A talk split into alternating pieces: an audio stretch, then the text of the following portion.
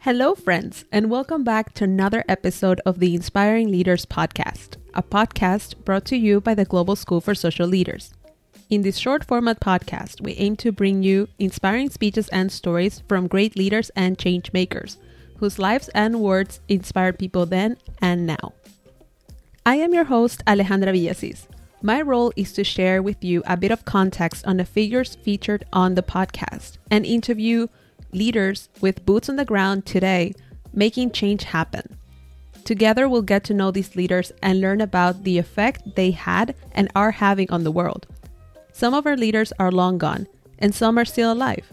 Regardless, they're all relevant and all deserve their stories to be told. I am so happy that you're here and that you allow me to share their stories with you.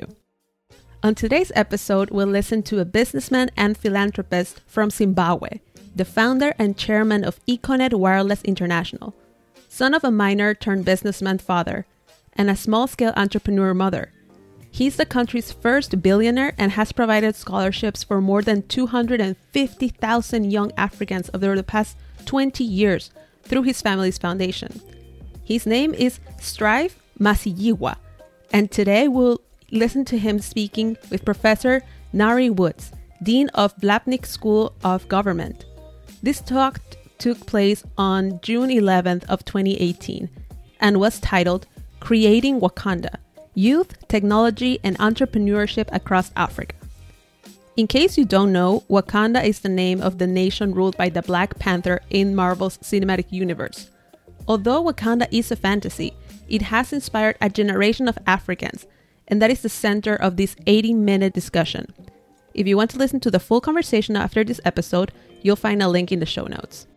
But enough of my babble. Let's listen strive answer the question of whether the current speed of change brought on by new technologies will be an advantage or a disadvantage to countries at the global scale. Let's listen. The, the, the, change itself is, in a sense, amoral. In, in, it's, it's, it's about how humanity responds. Okay? Some will feel threatened and respond in a, in a threatened way. And some will see opportunity. It's about positioning people to see opportunity. That is, it's because we're not going to be able to protect people from change. But we can make them much more resilient in the way they respond to the changes as they go. So we're having to train people uh, in, in, in ways we've never had to train people before. And in what ways? So, if we're thinking about people on the continent, do you mean teach them to code before they're five, or, or what? Though, absolutely. Though, uh, those are just some of the things we're going to have to do. We're going to have to, for instance, in Africa and anywhere in the world, I might say, totally upend our education system. It's absolutely not fit for purpose. It will not produce the people that can respond and operate within that environment. Now, to what extent are we willing to embrace the change? The way we approach uh, education in science and maths, Africa is way behind. Okay? Uh, and we have to pick up the challenge of how China and India, other developing parts of the world, are responding. Uh, what constitutes labor in the future is itself going to be profoundly questioned. So it's not enough to say we have a billion people. We may have a billion people that can't work because of the environment, because of the nature of the technology that we then face. Uh, so that means we have to begin to become a little uncomfortable.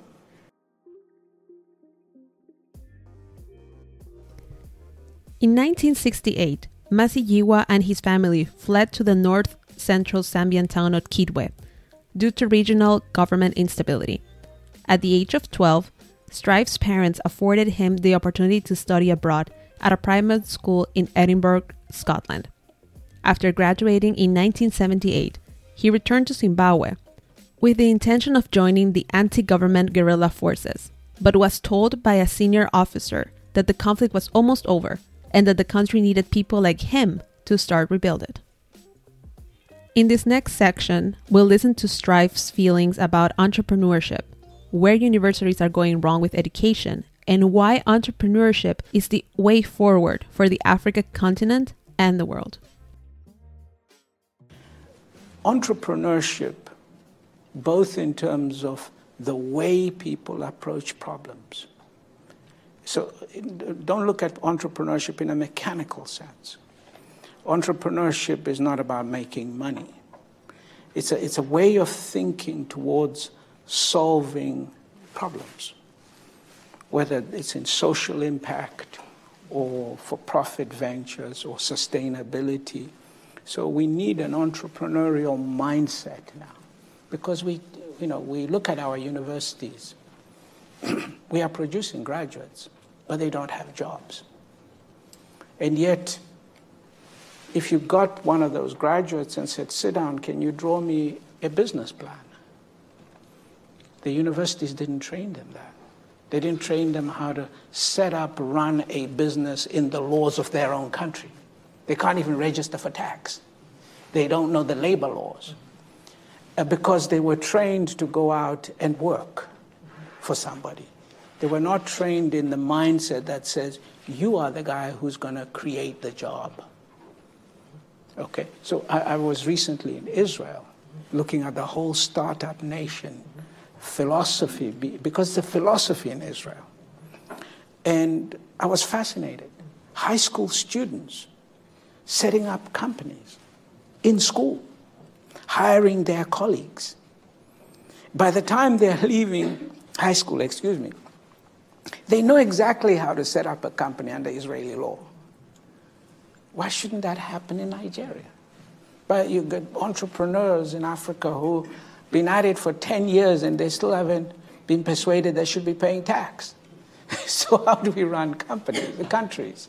So uh, there, there is entrepreneurship is an established pathway in Africa. It's not new. Africa survives on entrepreneurship, but it's about how do we recognize it, nurture it, and take it to the next level that will produce the enterprises that enable us to compete. We don't want to be the consumers of Google and Alibaba and Apple and Facebook. We want our own. That's not to say we don't want those to be there, but we want a generation of entrepreneurs, particularly at the elite level like you guys, to leave this kind of place saying, if Mark could do it, I can and should be able to do it. And, and that is one of the pathways that we need to open up. After a stint working with the Zimbabwe Post and Telecommunications Corporation and growing frustrated with all the red tape, he saw the potential for wireless telephones in sub Saharan Africa. He went on to oppose his former employer, who had the monopoly in telecommunications, and after a lot of struggles and legal battles with his own government, he started Econet, which now has a presence in other African nations and the United Kingdom. Strive also owns just over half of a private company called Liquid Telecom, which provides fiber optic and satellite services to telecom firms across Africa. He doesn't believe in investing in natural resources. He believes in investing in people this might sound odd to many of us, especially since wars have been started over fertile lands since the beginning of civilization. But Strive wants to move away from that. Let's learn why. If you brought me a Nigerian oil block today, okay, or a Botswana diamond, uh, what, what, what diamonds are found in, what they call them? You South African. where, where they find diamonds, diamond and gold. I won't invest in them. And the reason I chose I will not invest in resources is because I want to move us away from seeing resources as the key to our prosperity. Okay. America produces more oil today than most people, but nobody thinks of America as producing oil or being dependent on oil. Okay? Uh, we cannot produce such smart guys like you, and then all we think about is how do we dig a hole in the ground to produce something. Okay? Now, don't misunderstand me. It doesn't mean we shouldn't have oil and platinum and so forth.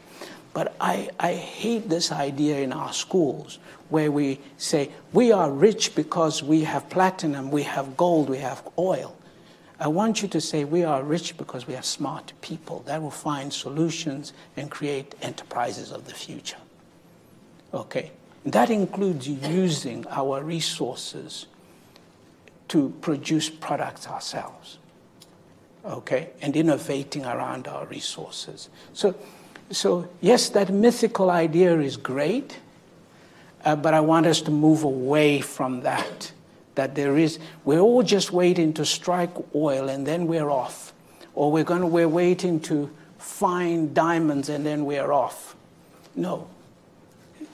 That's, that's not the way we're going to have to build our future. That was for a different generation. Strive and his wife Tsitsi have six children. The couple founded the Higher Life Foundation in 1996.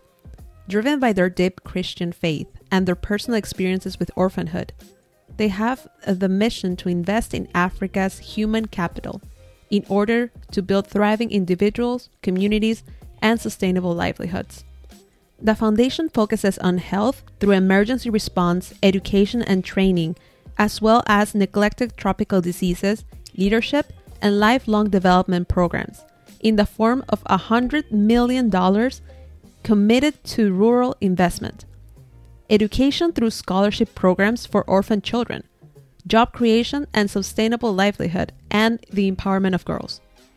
In 2020, Strive and his wife personally paid for Zimbabwe's doctors to return to work after they were striking for their payments. The couple will pay each doctor a subsistence allowance of about $300 and provide them with transport to work through the funds they have set for them. Most of the doctors on strike were earning less than $100 per month. Strive's main focus might be people, but he's still a businessman that knows how important profit is for a business to exist. Let's listen to him describe the three P's and how we can get them right for our businesses and for the world. we say we've got to get the product right. What, what's, what's the product here? That's always what first and we talk of our three P's. What, what's the product? Okay. Who's the customer to this product? How are we going to monetize this product? The world is full of great ideas, but you've got to get the product right.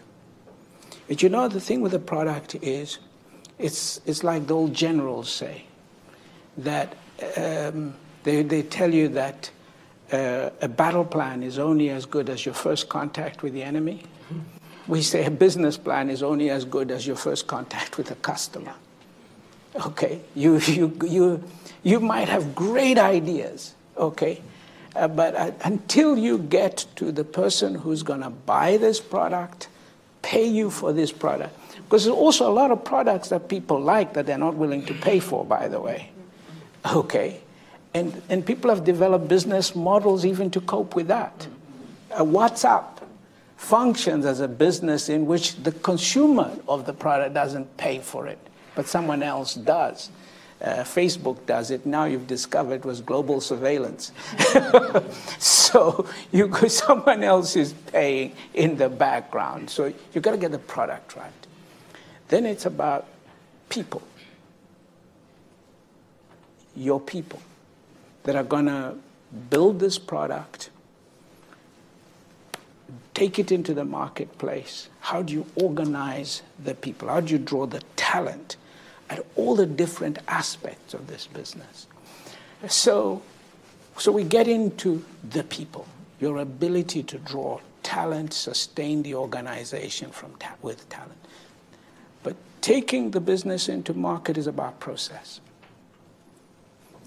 efficient business processes are the ones that decide how big you're going to be. As we come to the end of our episode, we also come to our question of the week. Strive believes that the answer is in the people. He believes that the wealth of a country is not the, its natural resources, but in the endless potential of their people and how to get the potential out of them. With this idea in mind, what steps are you taking as the leader of your own life, of your community, of your organization to harness the most powerful resource you have yourself and your people? Maybe it's by creating a fun work environment. Maybe it's by constant challenges. Maybe it's by more time off. There is no one answer fits all here. So go and ask the questions. Ask the people what they need. Ask yourself what you need and figure out how to provide it. You don't know what you don't know. So go out and ask those questions. Thank you, dear listener, for joining me today on this episode 12 of the Inspiring Leaders Podcast, a podcast made by the Global School for Social Leaders. I want to thank blackpast.org for their Piece and Strive, which was amply used on this episode. Blackpast.org is an online reference center that makes available a wealth of materials about African American and African history in one central location on the internet. The compilation and concentration of these diverse resources allows blackpast.org to serve as the Google of Black history. I would like to invite you to check out their website. You'll find a link in the show notes of this episode, and if possible, make a donation so they can continue their great work. If you have any suggestions, feel free to reach out to the Global School for Social Leaders on Instagram or Facebook and suggest a person for us to feature. You can also now join us on Clubhouse on our t- club talking about leadership every Wednesday at 3 p.m. Central European Time to talk about leadership and how it intersects with topics like immigration, education, inclusion, sustainability, and many others. This was it for today, dear listeners. This is Alejandra Villasis, hoping you have a great week and to see you next time for another inspiring story. Take care and keep putting good things in the world. And hopefully, see you next time. Bye.